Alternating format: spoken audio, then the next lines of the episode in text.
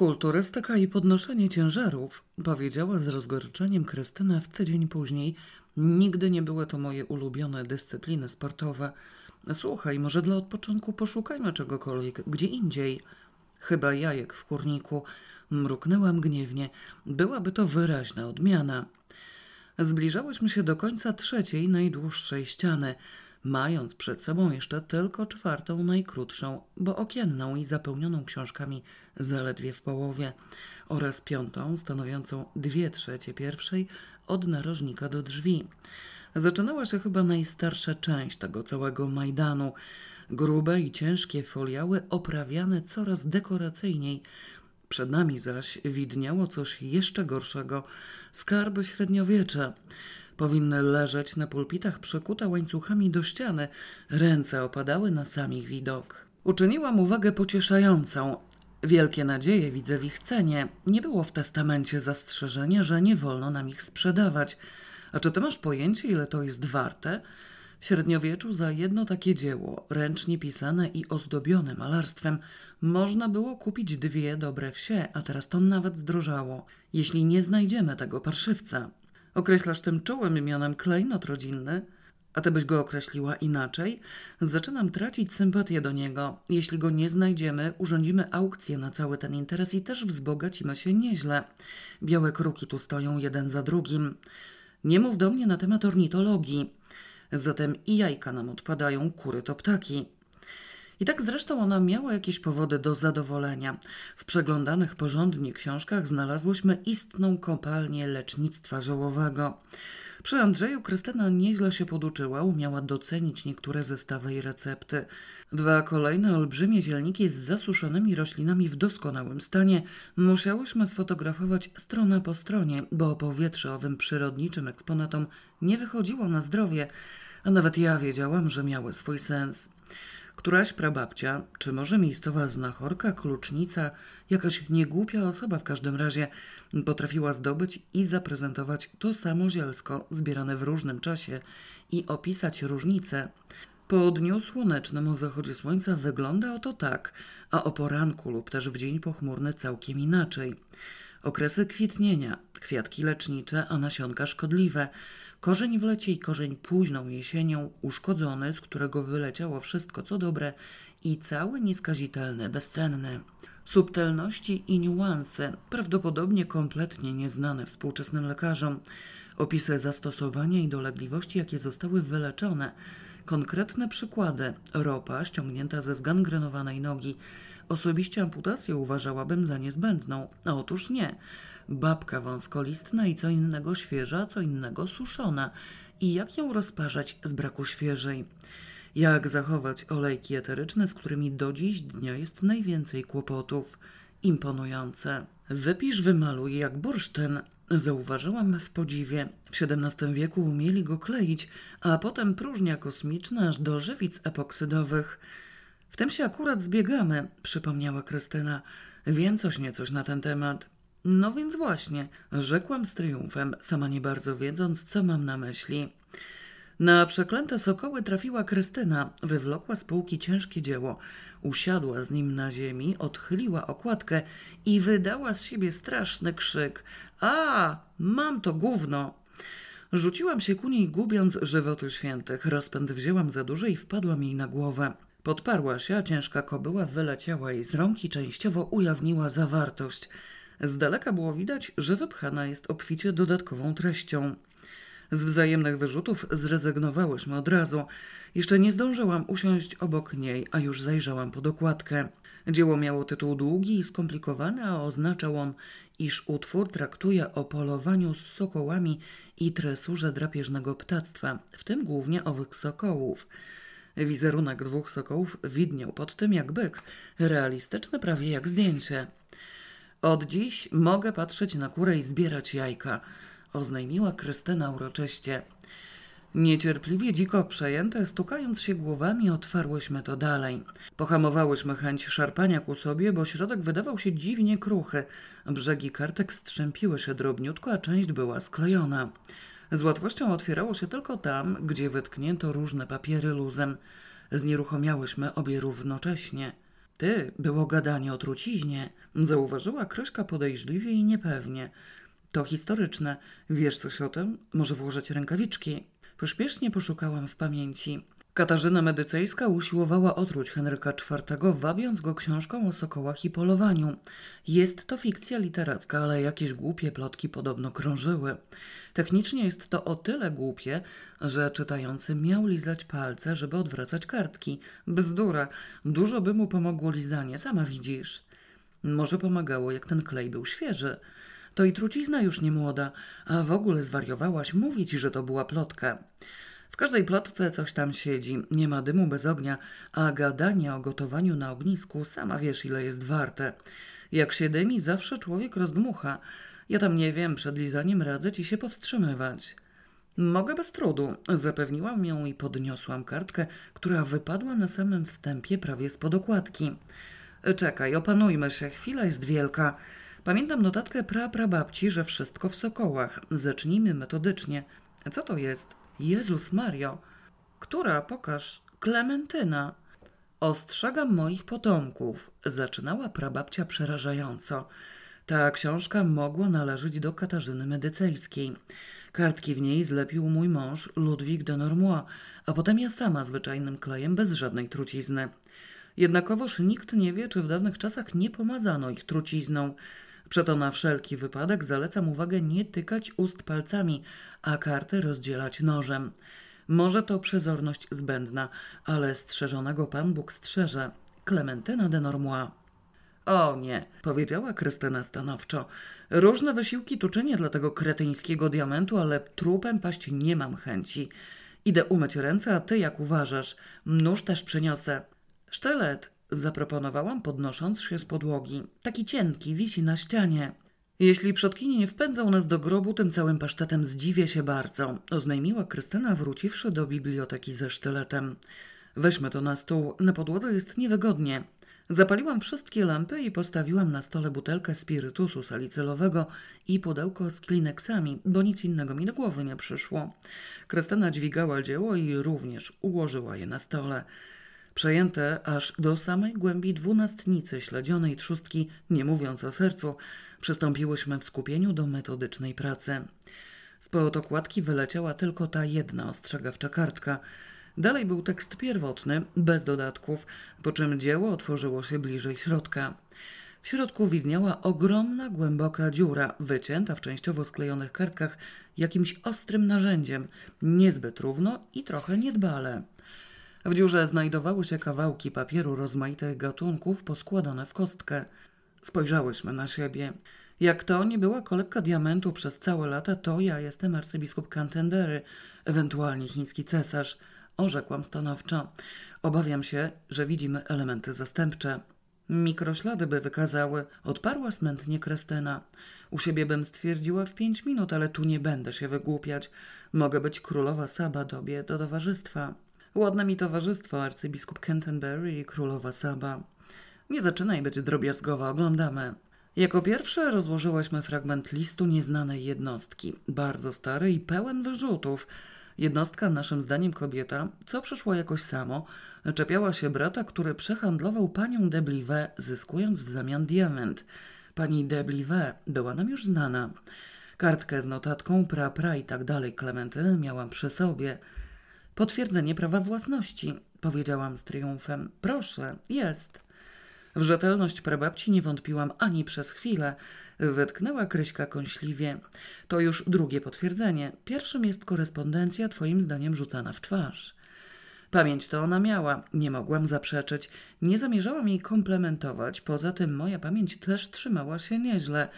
Kiwnęłam tylko głową i sięgnęłam po coś, co wyglądało na papier gazetowy. Rozłożyłam to, notatka wycięta z prasy. Obowiązkowość wynagrodzona, stwierdziłam ze wzruszeniem. Patrz, nareszcie ta biblioteka na dobre nam wyszła. Nie musimy już chyba grzebać w zabytkowej makulaturze. Wzmianka z prasy. Trzy wzmianki.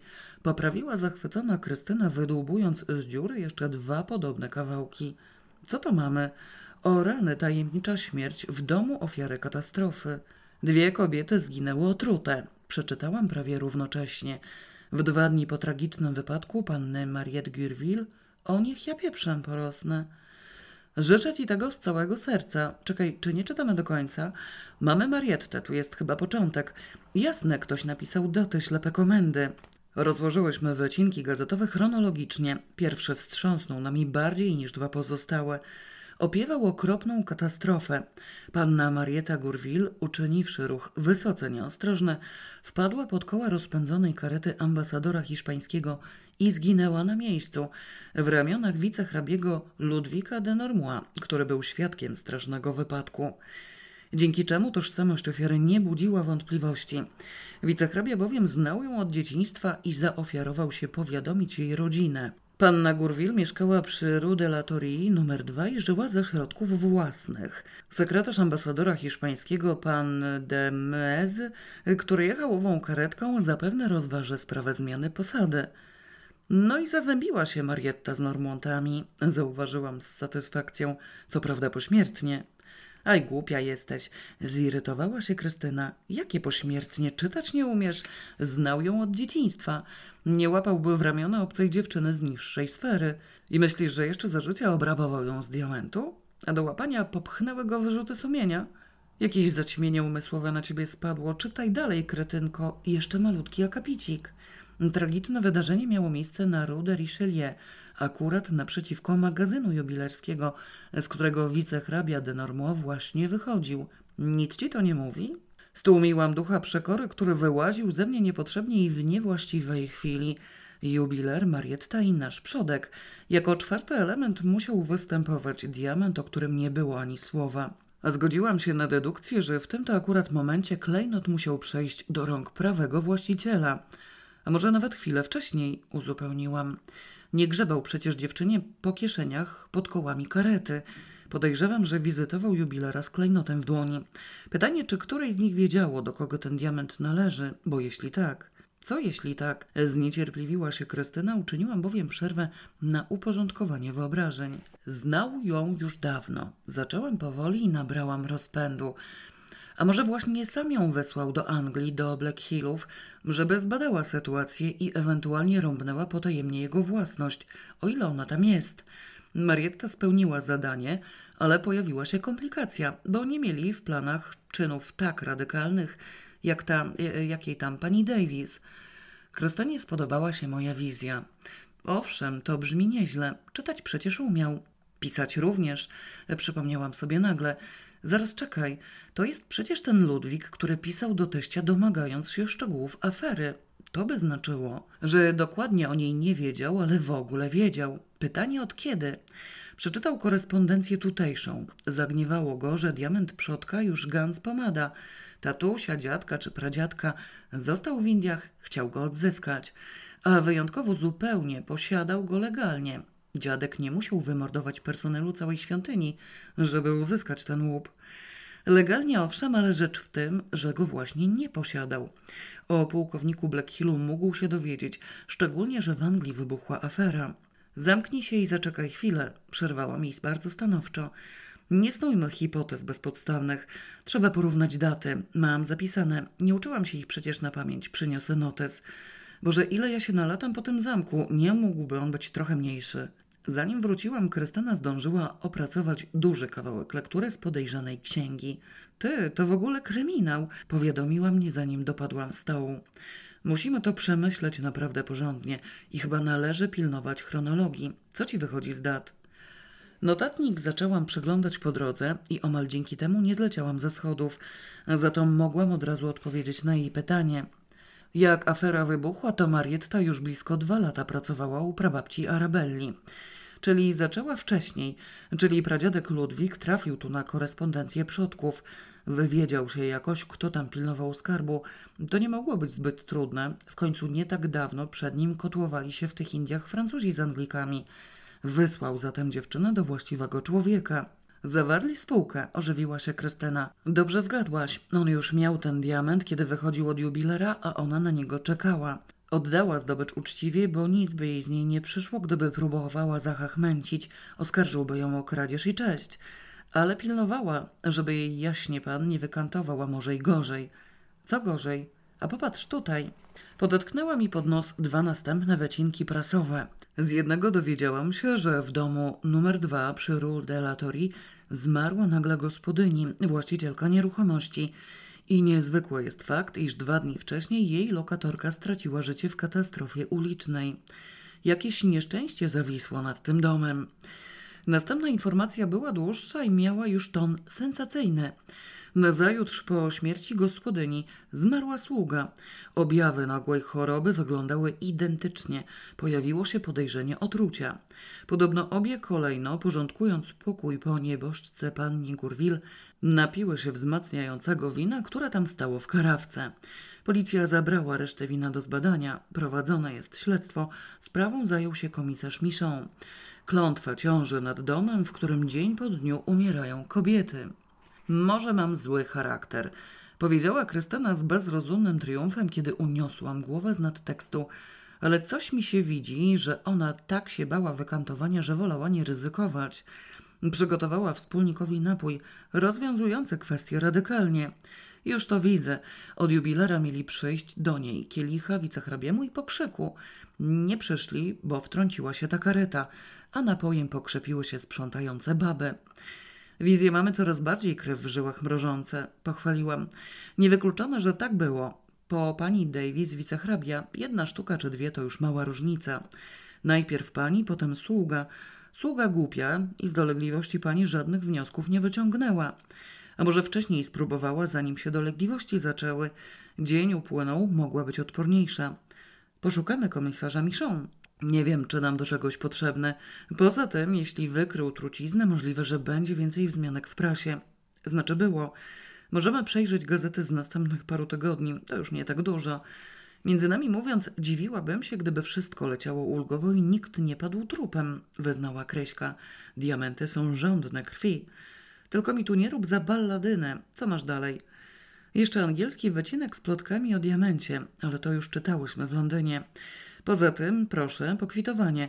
Jakiś markiz de Roussillon przyznaje się, że pożycza księgę o polowaniu z sokołami i obiecuje zwrócić ją na każde żądanie. Ty rozumiesz, co to znaczy? Aktu zgonu markiza de Roussillon tam przypadkiem nie ma? Spytałam podejrzliwie. Na razie nie widzę, ale może byś się tak trochę zastanowiła. Pożyczył tę kobyłę, jak, przepraszam, razem z diamentem?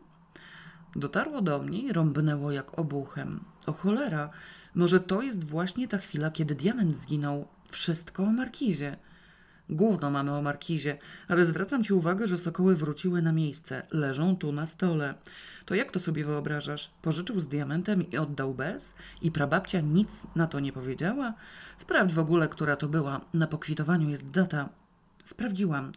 Rzecz miała miejsce za życia pra, pra, pra, prababki Klementyny, małżonki owego Ludwika, który kombinował z Mariettą. Niemożliwe, żeby własnej żonie nie przekazał wiedzy o diamencie. Zajrzałam do dziury. Czy tam jest coś jeszcze? Następny wycinek z prasy. Wszystkiego przeczytać nie zdążyłam. Usprawiedliła się Krystyna. Leciałaś jak z pieprzem. Widzę więcej świstków. Duża ta dziura. Jeśli diament miał takie rozmiary...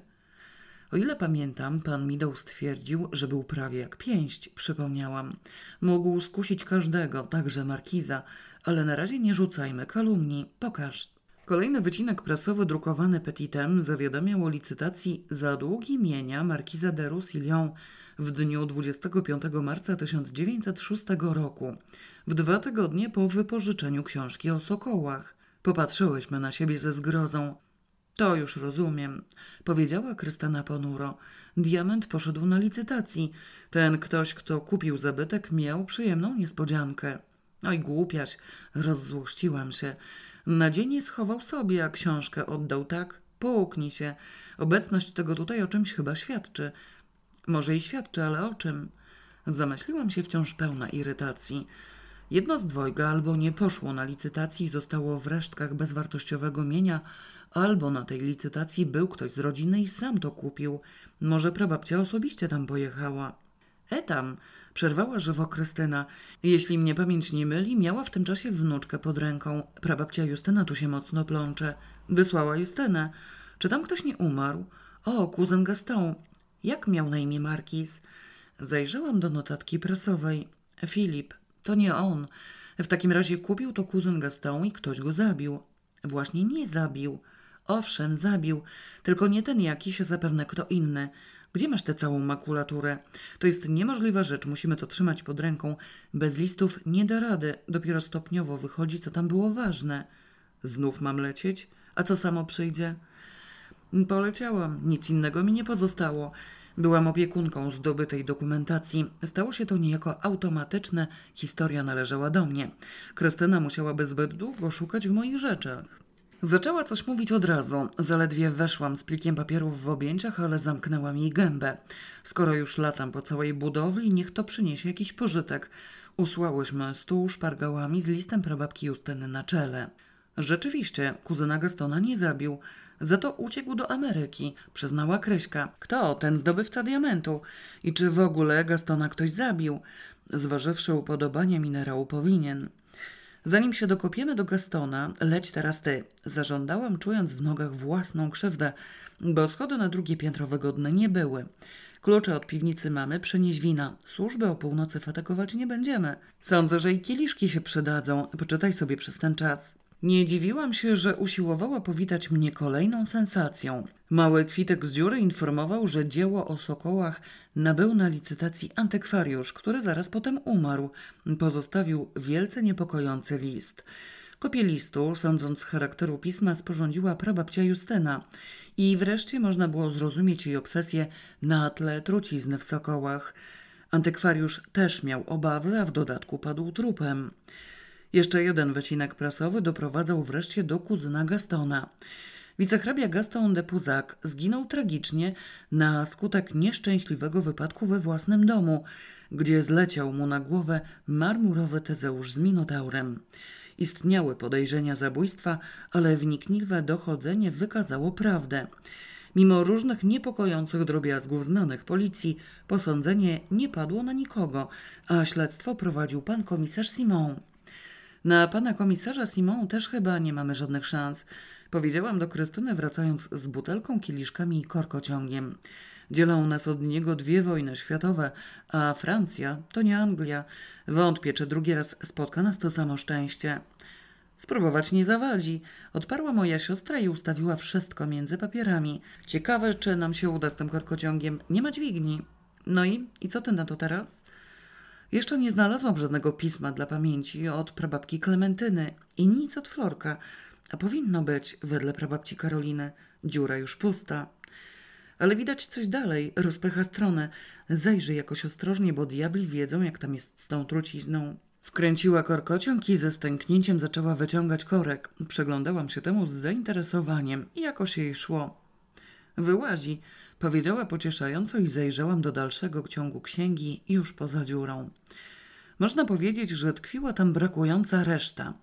Pra i tak dalej babka Klementyna zostawiła cały elaborat w punktach, przeznaczony dla wtajemniczonych, bo słowo diament nie zostało tam użyte ani razu.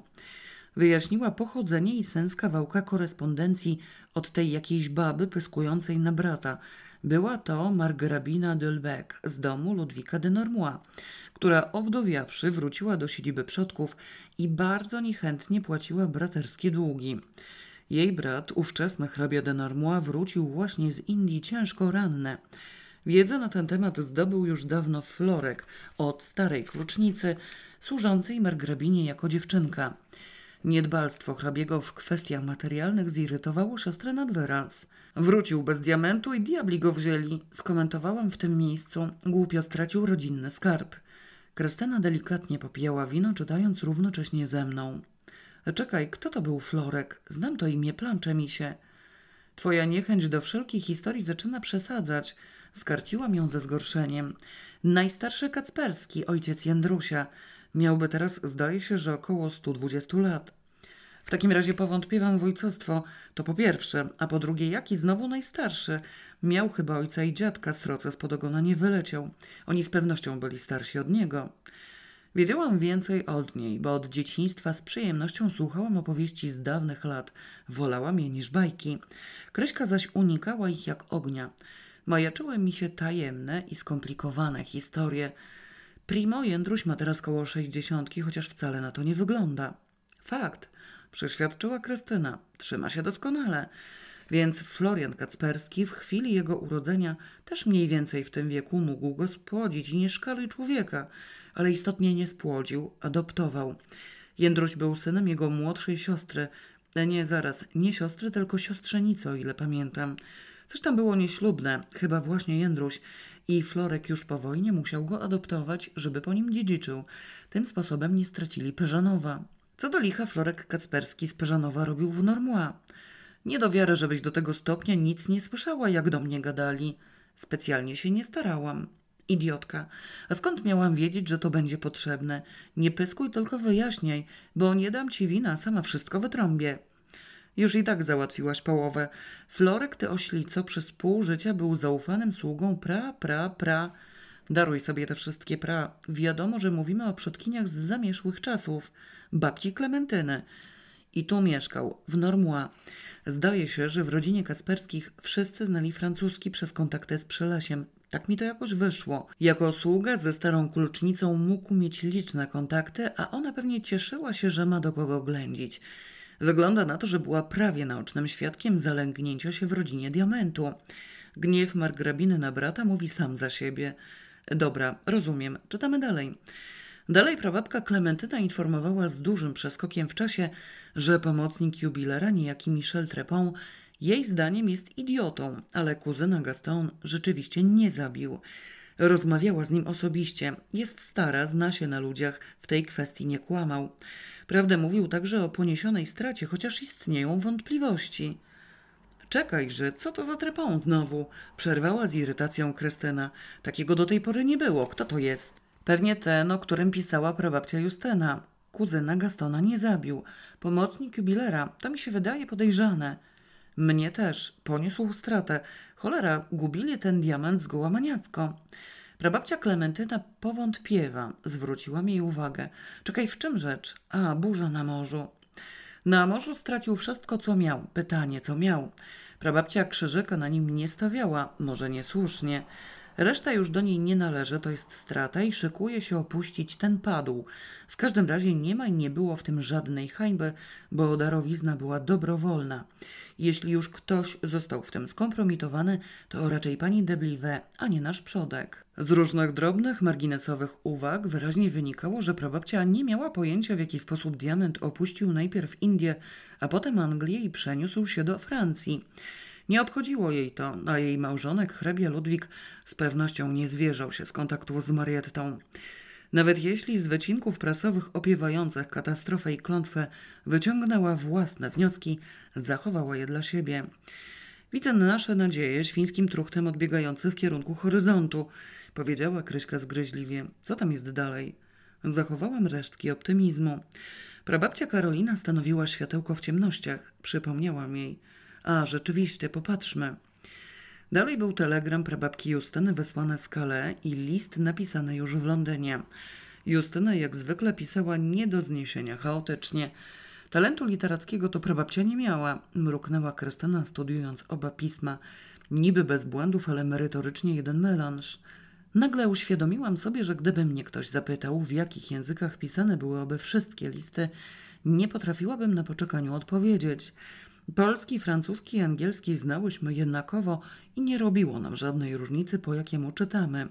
Przejście z jednego języka na drugi stawało się niezauważalne i dopiero teraz dostrzegałam nagle, że Justyna pisała do Klementyny pół na pół, po polsku i po francusku, wtrącając niekiedy słowa angielskie. Być może wykształcenie lingwistyczne miałyśmy po niej. List z Londynu donosił, że o całej scenie u kuzyna Gaston dowiedziała się od panny Antoinette Berrier, której tatuś naprawia łodzie i statki, bo narzeczony uciekł na sam jej widok. Ale przedtem zdążył się zwierzyć i owszem, tak, kuzynowi wyleciało z książki, a on sam przyszedł z bransoletką od swojego pryncypała i z grzeczności rzucił się podnosić. Tak, pchnął tę kolumnę i przewrócił stolik, sam też się prawie przewrócił akurat na to. W ręku mu się znalazło. Uciekł w wybuchu paniki, zanim zdążył cokolwiek pomyśleć.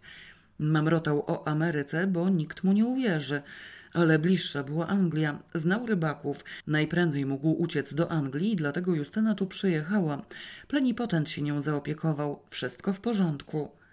Świeć panie nad duszą prababci, ale chyba zwariowała, powiedziała Krystyna z niesmakiem. Na moje oko nic nie było w porządku. Potwierdza się sprawa z tym niezabiciem, odparłam z lekkim roztargnieniem. Ale czekaj, bo po mnie chodzi. Antoinette, Antoinette, Antosia. Poniewiera się po mnie Antosia u Kacperskich. O rany, czyżby to była ta sama? Jakim cudem? Krystyna się nagle zracjonalizowała. Słuchaj, myśmy zgłupiały. Nie, to ty zgłupiałaś. Facet rąbnął kuzynowi ten cholerny diament i zgubił go w czasie burzy na morzu. Na jaki plaster ci Antosia Kacperskich? Prawdopodobnie dziewucha z sąsiedniej wsi, co ma piernik do wiatraka. Prababcia Karolina na starość mogła dostać sklerozę. Skarb rodzinne diabli wzięli. Po cholerę my się tu wygłupiamy. Weź się, kretynko, za wycenę antyków. Dokończmy bibliotekę. Podejmiemy spadek, sprzedamy wszystko i może nam to coś da.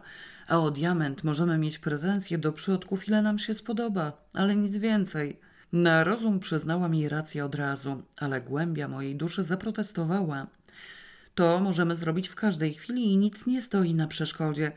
Przedtem ułóżmy sobie porządnie ostatnie wydarzenia. Co ci zależy? Wino w tej piwnicy jeszcze jest. W takim razie pójdę po drugą butelkę. Wino zdecydowanie dodawało wigoru naszym szarym komórkom. Wyjątkowo zgodnie ustaliłyśmy, że ujawniony nagle Michel Trepon jest to ów pomocnik jubilera narzeczony panny Antoinette, który nie zabił kuzyna Gastona, rąbnął diament i uciekł na widok Justyny. Zdaniem prababci Klementyny idiota. Skoro idiota, nie można opierać się na jego poglądach. Może wcale nie miał klejnotu przy sobie i nie zgubił go w burzliwych falach, tylko zostawił u narzeczonej. Takim wypadku panna Antoinette Berthier zaczęłaby być osobą interesującą, stwierdziła Krystyna patrząc pod światło przez kieliszek wina. Za główną korzyść z całego spadku zaczynam uważać to wino. Nie sprzedam ani kropli za skarby światła. Swoją połowę zabiorę do domu. Ja też. W każdym wypadku, nawet gdybyśmy znalazły 20 diamentów, żeby to piorun trafił, byłyśmy w Kale. Trzeba tam jechać jeszcze raz. Może trafimy na jakąś wiedzę o szkutniku sprzed, zaraz kiedy to było? 90 lat. Pytanie, gdzie mieszkał? W środku miasta czy na peryferiach? Bo jeśli w środku, możemy się wypchać od razu. Całe śródmieście jest młodsze. Calais, może być, ale po drodze wstąpimy do Paryża i co ci szkodzi? Skoczmy do Glin. Komisarz, jak mu było tam? Simon. Stare akta w archiwach. Liczę na ciebie. W każdym archiwum czujesz się jak u siebie w domu. Wstawałyśmy na zajutrz od śniadania, kłócąc się, czy jechać zaraz, czy jednak przedtem wykończyć bibliotekę, kiedy wiekowy kamerdyner z wielką godnością powiadomił nas, iż jakiś osobnik chce się widzieć z jedną z nas, albo może z obydwiema. Mówił o spadkobierczyni pani hrabiny, więc nie wiadomo. Razem czy oddzielnie? spytała Krystyna półgębkiem. Na razie spróbowałabym oddzielnie, odparłam tak samo. Czeka w parterowym salonie. Ty czy ja? Ty. Jak dla mnie, za dużo tu historii. To spróbuj przynajmniej podsłuchiwać. Z wielką godnością wkroczyłam do salonu pełna obaw, czy to nie jest jakiś poborca podatkowy albo inna zaraza. Może prababcia toczyła spory z wsią i trzeba będzie jakoś to wyrównać. Może zaprezentuje mi oblik do zapłacenia, utajniony dotychczas, ale wciąż aktualny. Facet w salonie wyglądał nawet dość sympatycznie. Duży, blondynowaty, prawie bezbarwny, dobroduszny, poniżej czterdziestki. Marzenie zmęczonych kobiet. Maniery nieskazitelne, a przy tym bezpośredniość. Na mój widok jakby się zachłysnął, co wcale mnie nie zdziwiło, bo wiedziałam, że wyglądam całkiem nieźle. Bez fałszywej skromności mogłam zrozumieć, iż ujrzał nagle przed sobą piękną kobietę. Skoro piękna była Krystyna, nie mówiąc o Arabelli, zatem ja też. Słucham pana, rzekłam grzecznie. Opanował się z wyraźnie widocznym wysiłkiem i poprzestał na zachwycie wokół. Zaczął po francusku z akcentem, który nie budził wątpliwości. Przerwałam mu od razu. Możemy mówić po angielsku, przyzwoliłam łaskawie. Mnie to nie robi różnicy, nawet przy amerykańskim akcencie. Ucieszył się, opamiętał do reszty i z miejsca przystąpił do rzeczy. Istotnie przyjechałem ze Stanów. Mój boss chciałby posiadać autentyczny zamek francuski, niekoniecznie duży, może być taki jak ten. Kilka lat temu proponował kupno hrabinie de Normois, ale się nie zgodziła. Być może spadkobierczyni będzie innego zdania. Ponawiam propozycję. Płaci bardzo dobrą cenę, zresztą do omówienia, pod warunkiem, że nabędzie zamek razem ze wszystkim, co się w nim znajduje. Spadło na mnie nagłe olśnienie i przerwałam mu od razu. Pański boss zapewne nie zdaje sobie sprawy z wartości obiektu, albo też uważa mnie za idiotkę. Tak się składa, że jestem historykiem sztuki i potrafię ocenić wszystko, co się w nim znajduje. Chce pan obejrzeć przykłady? Proszę bardzo. Zanim się zdążył obejrzeć, złapałam go za rękę i powlokłam przed siebie. Tu na ścianie Renoir, autentyk, Giotto, pod lustrem, lustro zresztą weneckie, XVI wiek, skrzynia wcześniejsza, początek renesansu, też autentyk. Karło dębowe, wczesne średniowiecze. Nie dam głowy, czy nie siedział na tym Karol Wielki. Oba świeczniki na kominku renesansowe. Kredens gdański z czarnego dębu, początek XVII wieku. Porcelana, niech pan zajrzy do środka, proszę uprzejmie. Pierwsza miśnia. A tu jest także trochę chińskiej i to nawet nie Ming, a Sung w idealnym stanie. Proszę, proszę, niech się pan rozejrzy. Ile ten pański boss chce za to zapłacić? Gdybym chciała sprzedać, wolę urządzić aukcję dla koneserów i zbieraczy. Żadna wycena nie przebije maniaka, może trafię na kilku. Zbaraniał nieco, ale szybko odzyskał przytomność umysłu. Zatrzymał się przy zegarze norymberskim z XVI wieku, wielce ozdobnym, który nie chodził już chyba od stu lat. Gdyby pani mogła przykładowo podać cenę kilku przedmiotów. Zupełnie przypadkowo wiedziałam, że podobny zegar, nieco młodszy, ale za to na chodzie, na ostatniej aukcji poszedł za 40 tysięcy dolarów. Złośliwie zawyżyłam cenę. To na przykład 50 tysięcy. Franków? Nie dolarów. Bystry chłopiec decyzję podejmował błyskawicznie. Wobec tego powiedzmy 2 miliony za całość. Razem z porcelaną Sung? Spytałam jadowicie. Cena jest ciągle do omówienia. Mój boss nie zamierza się targować. Ugryzłam się w język, żeby nie powiedzieć, co myślę. Albo zwariował, albo wie o czymś bezcennym, co ten zameczek w sobie zawiera. Diament oczywiście. Moje olśnienie wywołało natychmiastowe skojarzenie. Ten tam jakiś trepon uciekł do Ameryki. O gubieniu w morskich falach oczywiście zełgał. Chce odzyskać swój łup. No nie on sam oczywiście, miałby teraz przeszło sto lat. Potomkowie. Jeden potomek, półgłówek. Wyobraża sobie, że ten diament jest gdzieś tutaj. Zastanowię się, powiedziałam. Do jutra. Doskonale, w takim razie jutro przyjdę ponownie. Krystyna pojawiła się zaledwie zdążył wyjść. Na dwóch milionach to niech on się powiesi, oznajmiła od razu. Milion na łeb to dla mnie za mało. Ale myśl jest niezła. Jasne, że liczy na diament. Skądś o nim wie. Niech zapłaci więcej, ze sześć powiedzmy. Gówno znajdzie, a forsa nasza. Co ty na to? Właśnie myślę. Z jednej strony możliwe, że na licytacji za wszystkie rupiecie dostałybyśmy tyle samo albo nawet więcej. Ale z drugiej strony, kto od nas kupi tę całą zrujnowaną kobyłę? Nawet jeśli Amerykanin, to już nie wariat, takiej ceny nie zapłaci. Z trzeciej natomiast przyznam ci się, że trochę mi szkoda tego chłamu. Wcale nie chciałam wszystkiego się pozbywać, coś bym zabrała do siebie. Gdański kredens na przykład. Świetny rozmiar do naszych mieszkań. Tylko zwracam ci uwagę, że przez żadne drzwi nie przejdzie. Będziesz rozbierać budynek? U babci by się zmieścił. To o babci chciałaś uszczęśliwić czy siebie? Odczep się. Ty wymyśliłaś kredens, nie ja. Jest tu parę mniejszych kawałków.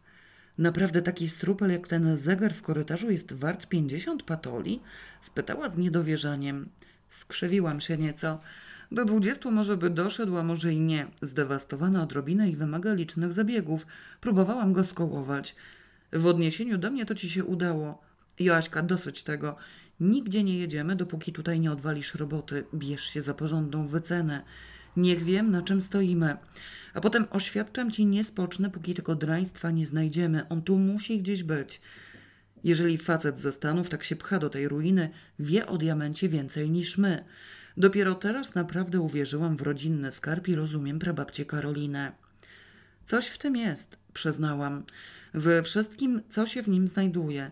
Ty, a może on tu rzeczywiście się gdzieś poniewiera? Gość kupi od razu ten cały interes i rozłoży wszystko na czynniki pierwsze. Nie strasz mnie. W każdym razie musimy skończyć bibliotekę, bo bez tego nie mamy prawa do spadku i o żadnej sprzedaży nie ma co myśleć. Idę do roboty, a ty się łap z antyki. A w bibliotece to ci się wydaje, że co? Nie ma antyków? Idziemy obie i spróbuję się od razu zorientować.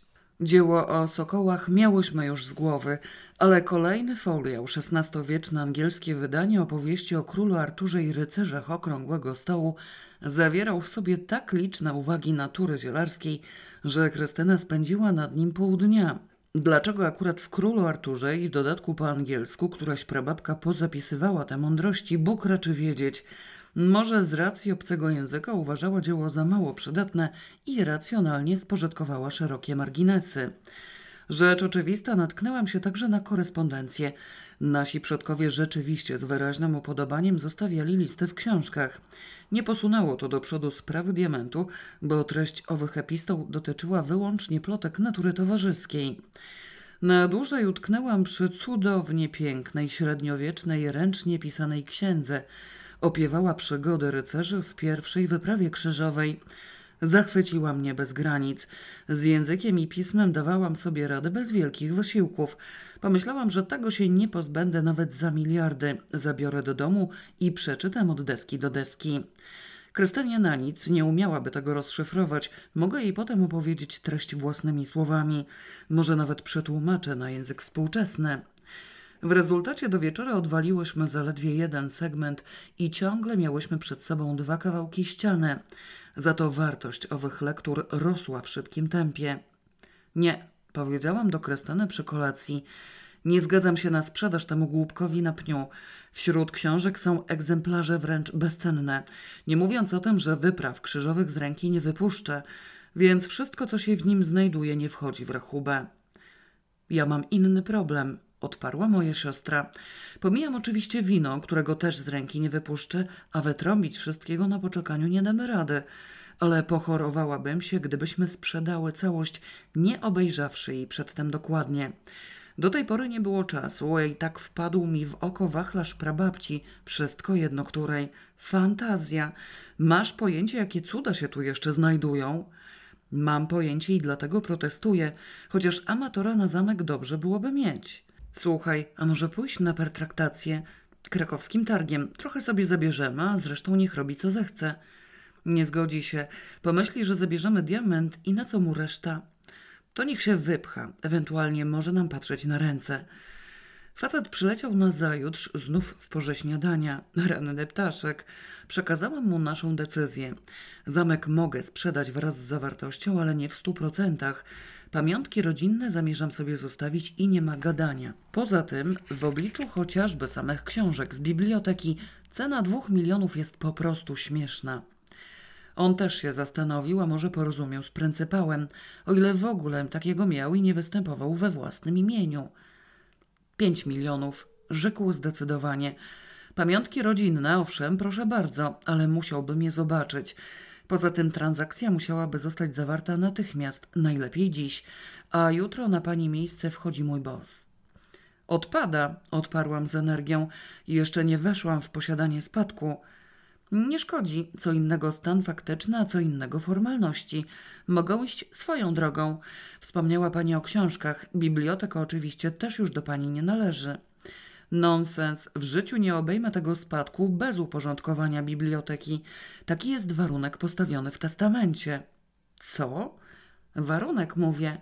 W posiadanie spadku mogę wejść dopiero po uporządkowaniu i skatalogowaniu biblioteki. Dlaczego?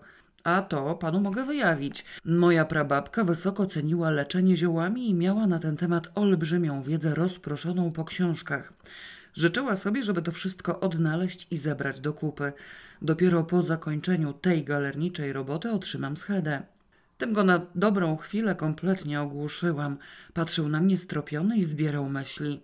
Mój boss to zrobi, powiedział wreszcie trochę niepewnie. Sam mu pomogę. Nie obraziłabym się wcale, gdyby pan pomógł mnie. Podsunęłam jadowicie. Ciężkie to wszystko, jak diabli już rąk nie czuje. Silny chłop bardzo by się przydał. Ale w myśl testamentu mam to zrobić ja i notariusz pilnuje jak zły pies. Nie pójdzie na żadne ustępstwa. Nawet by o tym nie wiedział. Nasz prywatny układ możemy zachować na razie w tajemnicy. Pieniądze oczywiście dostanie pani od razu. Bardzo kusząca propozycja, ale nic z tego. Bibliotekę muszę wykończyć i potrwa to jeszcze z tydzień. Przerwał mi. No dobrze, zgadzam się. Mogę zacząć natychmiast od dziś. Co pan może zacząć? Pomagać pani w bibliotece. Proszę bardzo. Gdzie to jest? Na litość boską. Bierz. Wysyczał po polsku dziki głos jakby z ściany. Oczywiście Krystyna. Przeistoczony z nagła w wulkan energii facet wzdrygnął się lekko i rozejrzał dokoła. Uznałam za słuszne wyjaśnić sprawę, bo niepotrzebna mi była legenda o duchu. To moja siostra. Razem dziedziczymy i razem kotłujemy się z całą tą kulturą. Życzę sobie pańskiej pomocy. Rozsądna osoba, pochwalił. No. Teraz ja się poczułam lekko ogłuszona, ale skoro Kryśka próbowała pomoc, niech im będzie. Pan pozwoli, że skończę śniadanko. Nieduże. Może pan też coś zje? Już jadłem, ale chętnie napiję się kawy. Widok Krystyny rąbnął go zdrowo. Przez chwilę przenosił wzrok ze mnie na nią i z niej na mnie. Nie chciało nam się wprowadzać różnic i wyglądałyśmy normalnie, to znaczy idealnie jednakowo. Panie są ogromnie podobne. Wymemrotał nie wiadomo dlaczego straszliwie tym faktem speszony. Poglądy też mamy identyczne, zapewniła go Krystyna, nalewając kawę z dzbanka. Muszę pana uprzedzić, nie pytając nawet mojej siostry o zdanie, że pańska pomoc w bibliotece niczego jeszcze nie przesądza. Wcale nie wiem, czy sprzedamy panu zamek z całą zawartością. Znalazłam tu przypadkiem wachlarz prababci, album z fotografiami i miłosne listy pradziadka. Nie dam tego nikomu. Gorset prababci też się tu gdzieś z pewnością znajduje. Mnie się może przydać, pańskiemu szefowi chyba raczej nie. Ta cała sprzedaż z dobrodziejstwem inwentarza to głupi pomysł. Nie bardzo mi się podoba. Pięć milionów dolarów też się pani nie podoba? Średnio. W kwestiach finansowych obie jesteśmy lekkomyślne. Trochę go jakby zamurowało. Przypomniałam sobie, co zostawiłyśmy w bibliotece i podniosłam się od stołu. Niech pan spokojnie wypije tę kawkę, zaraz pana zaprowadzę na galery. Gdyby zapytał dokąd idę, powiedziałabym bez żadnych skrupułów, że do wychodka. Musiałam trochę uporządkować nasze miejsce pracy. Na szczęście miał tyle taktu, żeby nie zadawać głupich pytań, a wiedziałam, że Krystyna go przetrzyma, dopóki nie wrócę. Zebrałam z bibliotecznego stołu wszystkie porozkładane papiery i ukryłam dzieło o sokołach w przejrzanej już części. Resztę mógł sobie oglądać do upojenia. Warsztat pracy był przygotowany i ciekawa byłam, co z tego wyniknie. Godząc się na pomoc faceta, Krystyna miała jakąś myśl. Tę myśl przekazała mi dopiero wieczorem, na wszelki wypadek, bowiem wolałyśmy nie posługiwać się językiem ojczystym. Facet ze Stanów Zjednoczonych mógł znać polski. Możliwe, że jego matula mieli chałupeckę malućką pod wirchem kolenowego targu. Diabli wiedzą. Zatrudniłyśmy go racjonalnie w charakterze tragarza. Wyjmował, nosił i ustawiał jak należy upiornie ciężkie tomiska i nawet się nie zdyszał. Pracowało nam się stanowczo przyjemniej. Zapisków przyrodniczych jakoś nie było, na korespondencję również nastał nieurodzaj i do wieczora udało nam się przejść na ostatni kawałek ściany. Obiad został zlekceważony, ale zaprosiłyśmy pomocnika na kolację, bo co nam szkodziło. No i sam pan widzi, wytknęłam. W rękach pan trzymał białe kruki, za które po trzy wsie można było kupić. Kto by coś takiego sprzedawał? Chyba, że w skrajnej konieczności, a w takiej nędzy jeszcze nie żyjemy.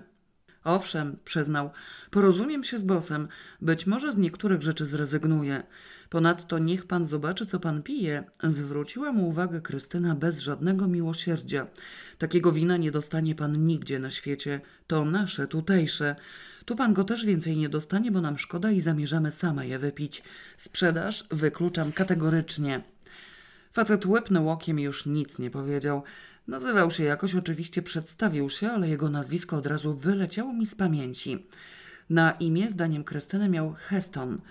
Idiotyzm, pewnie jakaś ulica, miejscowość albo nazwisko panieńskie matki. Obiecał, że przemyśli jeszcze kwestię pełnej zawartości zamku i poszedł sobie. Mogłyśmy wreszcie spokojnie porozmawiać. Ile do diabła ten diament może być wart, skoro on chce płacić takie sumy? Zastanowiła się Krystyna. Czy to możliwe, żeby szedł w dziesiątki milionów, w miliardy? No, w każdym razie unikat jedyny na świecie, przypomniałam jej. Ale co do ceny pojęcia nie mam. Sprawdzimy w Paryżu przy okazji, ile takie grubsze sztuki kosztują. Po cholerę chciałaś, żeby nam pomagał. A co, zły pomysł? Robotny chłopiec całą katorgę odwalił, ale chciałam zobaczyć, jak się będzie zachowywał. Zacznie węszyć po kątach albo co. Przyglądałam mu się. Nie węszył nachalnie, tylko dyplomatycznie. Macał za książkami, zaglądał w grzbiety i tak dalej. Osobiście uważam, że to hochsztapler i cała sprawa wydaje mi się podejrzana. Kiwnęłam głową, bo podobna myśl także i we mnie się zalęgła. Przeszłyśmy do części jadalnej, która tworzyła jakby oszkloną werandę z bezpośrednim wyjściem do ogrodu. Usiadłyśmy w fotelach, uchyliwszy drzwi. Na zewnątrz paliło się światło, zaniedbany trawnik był doskonale widoczny. Krzewy, za którymi ktoś mógłby się schować, żeby podsłuchać naszą rozmowę, rosły w takiej odległości, że usłyszałby coś wyłącznie w wypadku, gdybyśmy ryczały głosem trąby jerychońskiej. Nie byłyśmy takie głupie, żeby tego nie sprawdzić. Nie zostawił wizytówki, podjęłam pogląd Krystyny, żadnej. Jeśli istotnie jest plenipotentem, sekretarzem czy tam czymkolwiek tego swojego szefa, nie powiedział, jak on się nazywa. Gdybym go zapytała wprost, przeprosiłby grzecznie i podał nazwisko, wpadła mi w słowo Krystyna. Niekoniecznie prawdziwe mógł wymyślić cokolwiek, ale miał nadzieję, że popełnisz przeoczenie i przejdzie mu ulgowo. Szefunio zostanie w cieniu. Podejrzewam, że transakcje bez nim zawarł jak należy. Akt kupna, sprzedaży notarialnej i tak dalej, ale zapłaciłby nam gotówką fałszywymi pieniędzmi albo czekiem bez pokrycia. Czek niebezpieczny mogłybyśmy sprawdzić od razu przed podpisaniem aktu. Skoro jesteśmy beztroskie i lekkomyślne, nie sprawdziłybyśmy wcale. Szydło z worka wylazłoby później. Zastanowiłam się. Nie, obstaję przy fałszywej gotówce. Czek bez pokrycia stanowi jakiś dowód, byłoby go na czym poszukiwać. Krystyna też przez chwilę rozważała sprawę. Coś by zrobił takiego, żeby to potrwało. Ten cały zamek potrzebny mu jak dziura w moście. Chcę go tylko przeszukać. Dopadłybyśmy go po przeszukaniu, a wtedy już by się zmył i cześć. Zamek wraca do nas, a on traci 5 milionów dolarów? Nie jest to lekka przesada? Zwariowałaś? Co traci? Tę fałszywą forsę? A, rzeczywiście, masz rację. W ogóle na moje oko to on chce znaleźć to, co myśmy już znalazły. Kontynuowała Kryśka, popijając wino po odrobinie. Korespondencje, pamiętniki babci, papiery, z których wyciągnie wnioski. Chociaż możliwe, że obecności diamentów w zamku jest pewien i powiem ci, że to mnie trochę niepokoi. Pętamy się po Europie zamiast szukać na miejscu, a cholera wie, może on tu naprawdę jest. Prababcia Karolina by nam o tym napisała. Poniekąd napisała, nie? Dałaby wskazówkę, coś o miejscu ukrycia. Moim zdaniem sama nie wiedziała, gdzie on może być. Tym bardziej może być wszędzie. A kto wie, może prababcia Justyna odzyskała go po cichutku i kameralnie. Prababcia Klementyna ukryła, albo sama Justyna ukryła już po jej śmierci. I słowa o tym rodzonej wnuczce nie powiedziała. Wnioskując z opinii babci Ludwiki, prababcia Karolina była trochę, mm, jakby tu grzecznie powiedzieć, nieodpowiedzialna. To co wobec tego? Postanowiła, że rodzinny klejnot ma pozostać w ukryciu do dnia sądu ostatecznego? Nie, upieram się, że coś by o tym tu gdzieś było. A może jest? Może to właśnie chce znaleźć ten nasz pracowity histam. Otworzyłam usta, żeby jej zaprzeczyć, ale zreflektowałam się. Owszem, te supozycje miały jakiś sens. Trudno, znajdziemy ten diament czy nie, uda nam się później upłynnić nieruchomość, czy, czy też będziemy musiały płacić francuskie podatki. W żadnym razie zamku w tej chwili sprzedać nie możemy. Do końca życia gryzłaby nas wątpliwość, czy nie popełniłyśmy szczytowego idiotyzmu. Nagle uświadomiłam sobie coś trochę obok tematu. Ty, Kryśka, popatrz, czy nad naszą rodziną nie wisi jakaś klątwa? Wszystkie baby kolejno robią różne głupoty przez chłopów albo dla chłopów. Arabella podwędziła diament na złość pierwszemu mężowi i możliwe, że dla drugiego także. Klementyna, no nie, Klementyna mi się wyłamuje, ale Justyna udawała tylko, że szuka zguby, a naprawdę pojechała do Anglii dla swojego Jacka. Wyraźnie to świeci z listów między wierszami. My też. A co? Zainteresowała się Krystyna gwałtownie. Masz jakiegoś na oku? Nic nie mówiłaś. Kto? Milczałam przez chwilę zła, że mi się wyrwało. Miałam się chwalić skretynieniem? No dobrze, powiem ci, znasz go. Paweł Darski. Jezus Mario, i ty się rwiesz do pieniędzy? Idiotka, rozzłościłam się. Właśnie dlatego. Osłupiała w pierwszej chwili, Krystyna zreflektowała się, zdołała pomyśleć i zrozumiała. Nie musiałam jej niczego tłumaczyć. Zdaje się, że wnętrze też w gruncie rzeczy miałyśmy jednakowe. No może, no owszem, jeśli chcesz go na stałe. On co? Leci na mnie, zgadza się. Już mam rotał coś o ślubie i dzieciach, ale go ukróciłam. Żeby się tylko nie zniechęcił, zanim wrócimy. Popatrzyłam na moją siostrę, przypomniałam sobie, że wyglądam tak samo i pozbyłam się obaw. Do tak pięknej kobiety żaden chłop się nie zniechęci bez rażącego powodu. a dotychczas prezentowałam Pawełkowi same zalety. Powinien do mnie tęsknić bez opamiętania. Krystyna ochłonęła już całkowicie. Chyba masz rację, mnie też byłoby głupio. Znajdziemy to gówno, przedziebiemy na pół. Ten cały histon natchnął mnie wielką nadzieją. Jeśli naprawdę to jest taka przeraźliwa forsa, Paweł się wreszcie ocknie. Między nami mówiąc, powinien udawać śmieciarza. A nie, śmieciarze są bogaci. Bezrobotnego na zasiłku. Miałby pewność, że dziewczyna leci na niego, a nie na pieniądze. Dziwię się, że mu to dotychczas nie przyszło do głowy. Nie miał czasu. A pewnie, musiałby sobie zrobić dwuletni urlop, chociaż z drugiej strony pieniądze same pracują na siebie. No owszem, chłopak jest atrakcyjny, ale mnie się nie widzi. Wolę Andrzeja. Czy ty jeszcze nie zauważyłaś, jakie to szczęście, że gust do chłopów mamy różny? Spytałam gniewnie. Masz pojęcie, co by było, gdybyśmy się pchały razem do tego samego? O Jezu, mam pojęcie i na samą myśl zgroza mnie ogarnia. Chociaż owszem, raz twój mąż chwycił mnie w objęcia, jak do was przyszłam, w przekonaniu, że to ty wracasz. Wyrwałam mu się ze wstrętem. Bardzo cię przepraszam. Nie ma za co, odparłam obojętnie. Mnie twój też, z takim samym skutkiem. Chociaż czasem myślę, że mogłoby się nam to przydać. Nie mówię łóżku, ale wręcz przeciwnie. Powiedz porządnie, poprosiła Krystyna zaciekawiona. Co masz na myśli? Sceny małżeńskie, różne scysje, pretensje. Czekaj, nie było okazji, żeby ci o tym opowiedzieć. Jedna moja przyjaciółka, może nawet kiedy się widziałaś, ale to mało ważne, koniecznie chciała nas spokojnie i zgoła naukowo wyłożyć swojemu, czym jej doskwiera. Ale niestety kochała cholernika. Na sam jego widok spływało na nią ukojenie i zapominała kompletnie idiotka, o co jej chodzi i jakie ma pretensje. Jeśli zaś już sobie przypomniała, powiedzmy, że to była akurat przykra chwila, od razu zaczynała płakać i kładła sprawę. Gdyby miała siostrę bliźniaczkę, to ta siostra automatycznie wyzuta z emocji mogłaby całą rzecz załatwić odpowiednio przedtem pouczona. Taką korzyść, jakby co mamy zawsze przed sobą. Krystyna pokręciła głową z taką troską, jakby ten problem już nam wisiał nad głową. Niedobrze.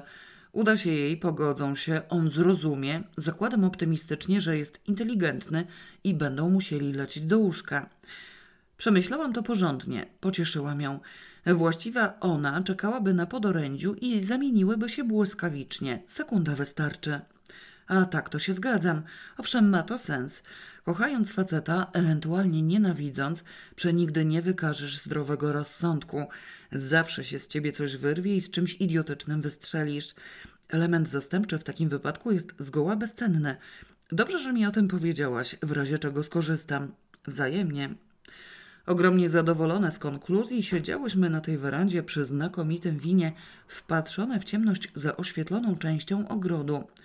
Przyjemność sprawiała nam myśl, że jesteśmy dla siebie przydatne. A ta przyjaciółka w końcu co? spytała nagle Krystyna. Nic, rozeszli się, nie miała siostry bliźniaczki.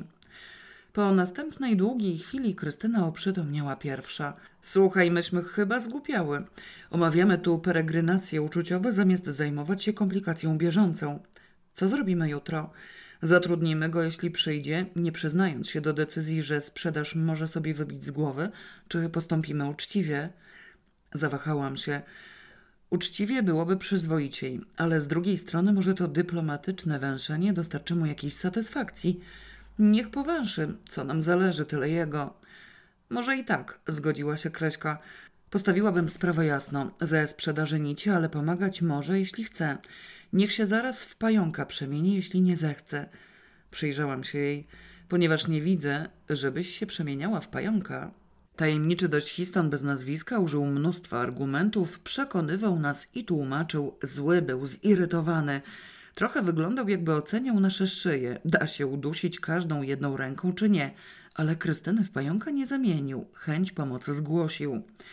Ile wysiłku zużyłem, żeby ukryć przed nim jedną kartkę znalezioną w rozprawie o astronomii, ludzkie słowo nie opiszę. Sama z siebie kartka nie wyleciała, objawiła się dopiero przy dokładnym przeglądaniu dzieła. W dodatku napisana była po polsku, ale i tak wolałam nie podsuwać mu głupich myśli. Dzięki uwolnieniu od wysiłków czysto fizycznych doszłyśmy tak daleko, że zostały nam dwie ostatnie szafy przy drzwiach. Koniec udręk zaczął świtać na horyzoncie. Nawet bez silnego chłopa mogłyśmy skończyć najgorszą robotę w jeden dzień i przystąpić do sprzątania katalogu stwierdzającego zawartość wszystkich półek w każdym segmencie. Biblioteka stawała się czysta jak kryształ. Najgorsza jełopa mogła z zamkniętymi oczami trafić do każdej książki. Zważywszy, iż zapiski Krystyny dotyczące sztuki leczenia ziołami mogły zająć ze trzy grube tomy, życzenie prababci zostało chyba spełnione. Niech się pani jeszcze zastanowi, powiedział wieczorem pomocnik i zabrzmiało to trochę jak groźba karalna. Lecę jutro do Stanów i nie będzie mnie, ale wrócę pojutrze. Lepszej oferty pani nie dostanie, więc proszę to przemyśleć. Ostatnia okazja. Nasza rozpaczliwa jednakowość musiała mu chyba nieźle dokopać, bo mówił w przestrzeń między nami dwiema, używając przy tym liczby pojedynczej. Widocznie nie umiał sobie dać radę z jednostką w dwóch egzemplarzach. Zapewniłyśmy go, że przemyślimy i znów zostałyśmy same. No, spytała Kryśka niecierpliwie. Coś znalazłaś, widziałam. Co to było? Okropność zupełna. Odparłam, wyciągając kartkę ukrytą w częściowym spisie książek. Pyskowałaś na Antosie Kasperskich. Coś mi się widzi, że niesłusznie. Chyba się wiąże. Z czym się wiąże? Pokaż. Dałam jej do poczytania list, znów częściowy, tym razem zawierający początek bez dalszego ciągu. Przynajmniej wiadomo było, do kogo został skierowany. Kochany bracie Marcinku, pisała osoba. Na wstępie zawiadamiam cię, że wszyscy zdrowi i dobrze się mają. Możemy tym sobie dalej nie zawracać głowy. Coś mi się wydaje, a nie tylko mnie, że wpadłeś Panna Antoinette nieźle zalazła ci za skórę. Taki wniosek z twojego listu wyciągamy zgodnym chórem. Poezja wyszła mi przypadkiem. Matka milczała przez cały jeden dzień, po czym oświadczyła z rezygnacją, że w razie potrzeby udzieli błogosławieństwa. Masz więc przed sobą otwartą drogę i możesz robić co zechcesz. Zapewne ma jakieś przeczucia, bo z góry określa młodą damę imieniem Antosi. Jak widzisz, francuski język wszyscy umiemy tłumaczyć doskonale. Byłoby chyba dobrze, gdyby Florek. Na tym list się urwał, bo skończyła się strona. Nie mogła pisać trochę mniejszymi literami. Zirytowała się Krystyna. Zmieściłoby się jej więcej. Widzę tu Florka. Kto to był Marcinek? Ty te rzeczy wiesz? Wiem, mówiłam ci przecież. Zamiast bajek słuchałam wspomnień babci Ludwiki i prawie wszystko pamiętam. Marcinek to był brat Florka, Kacperski, plenipotent rodzinny, czy coś w tym rodzaju. Zginął w czasie wojny, a mieszkał w tym samym domu co dziadek Zbyszek, dlatego babcia wyszła za dziadka. Dlatego, że Marcinek zginął, czy dlatego, że mieszkał w tym samym domu? To drugie raczej. Jakim się chałupa rozleciała, przenieśli się do nas. Babcia się w nim zakochała, moim zdaniem, od pierwszego kopa, chociaż twierdzi, że nieco później, po jego bohaterskich wyczynach wojennych. Z tej przyczyny została w Polsce i za skarbę świata nie chciała wracać do Francji. Uzupełniła Krystyna. O tym chyba coś słyszałam, zostało mi w pamięci, z idiotycznego powodu zresztą. Babcia rozesłała nas po mieście przed świętami Bożego Narodzenia po zakupy. Stałam w ogonku za śledziami, bo ze wsi przyszły karpie, a śledzi nie mieli. Też mnie potem zmieniła, ale zdążyłam sobie pomyśleć, jakie piękne życie wiodłabym we Francji, gdyby nie wygłup babci i bardzo mnie to zdenerwowało. Miałyśmy wtedy 15 lat. Pamiętam to, niecałe, prawie 15. Dali nam do wyboru śledzie albo robotę w kuchni. Wybrałyśmy śledzie. Co za kretyńskie czasy to były i co za kretyński ustrój. Owszem, babcia do dziś serdecznie życzy Leninowi, żeby z piekła nie wyjrzał. Marksa też nie kocha, a co do Stalina twierdzi, że jej się w głowie nie mieści. Uważa, że musiał być obłąkany epoka szaleńców. Hitler, Stalin, Dzierżyński, on chyba też był niezły. Mussolini, Franco, ta brodata małpa na Kubie, kto tam jeszcze? Zreflektowała się nagle. A co mnie to w tej chwili obchodzi? Wracajmy do tematu. List do Marcinka niewątpliwie od siostry. On tu był? Parę lat siedział. Razem z Florkiem służyli prababci Klementynie i zetknął się jakimś cudem z panną Antoinette Scalais. Zaczyna mnie ta Antosia coraz bardziej interesować. Czy ten Marcin się z nią w końcu ożenił? Majaczy mi, że chyba tak, ale głowy nie dam. No nic, dowiemy się w Parzanowie, oni tam przechowują stare papiery. W każdym razie już widać. Na litość boską skończmy z tą biblioteką. Potem sobie spokojnie przeszukamy całą resztę i może jeszcze co znajdziemy.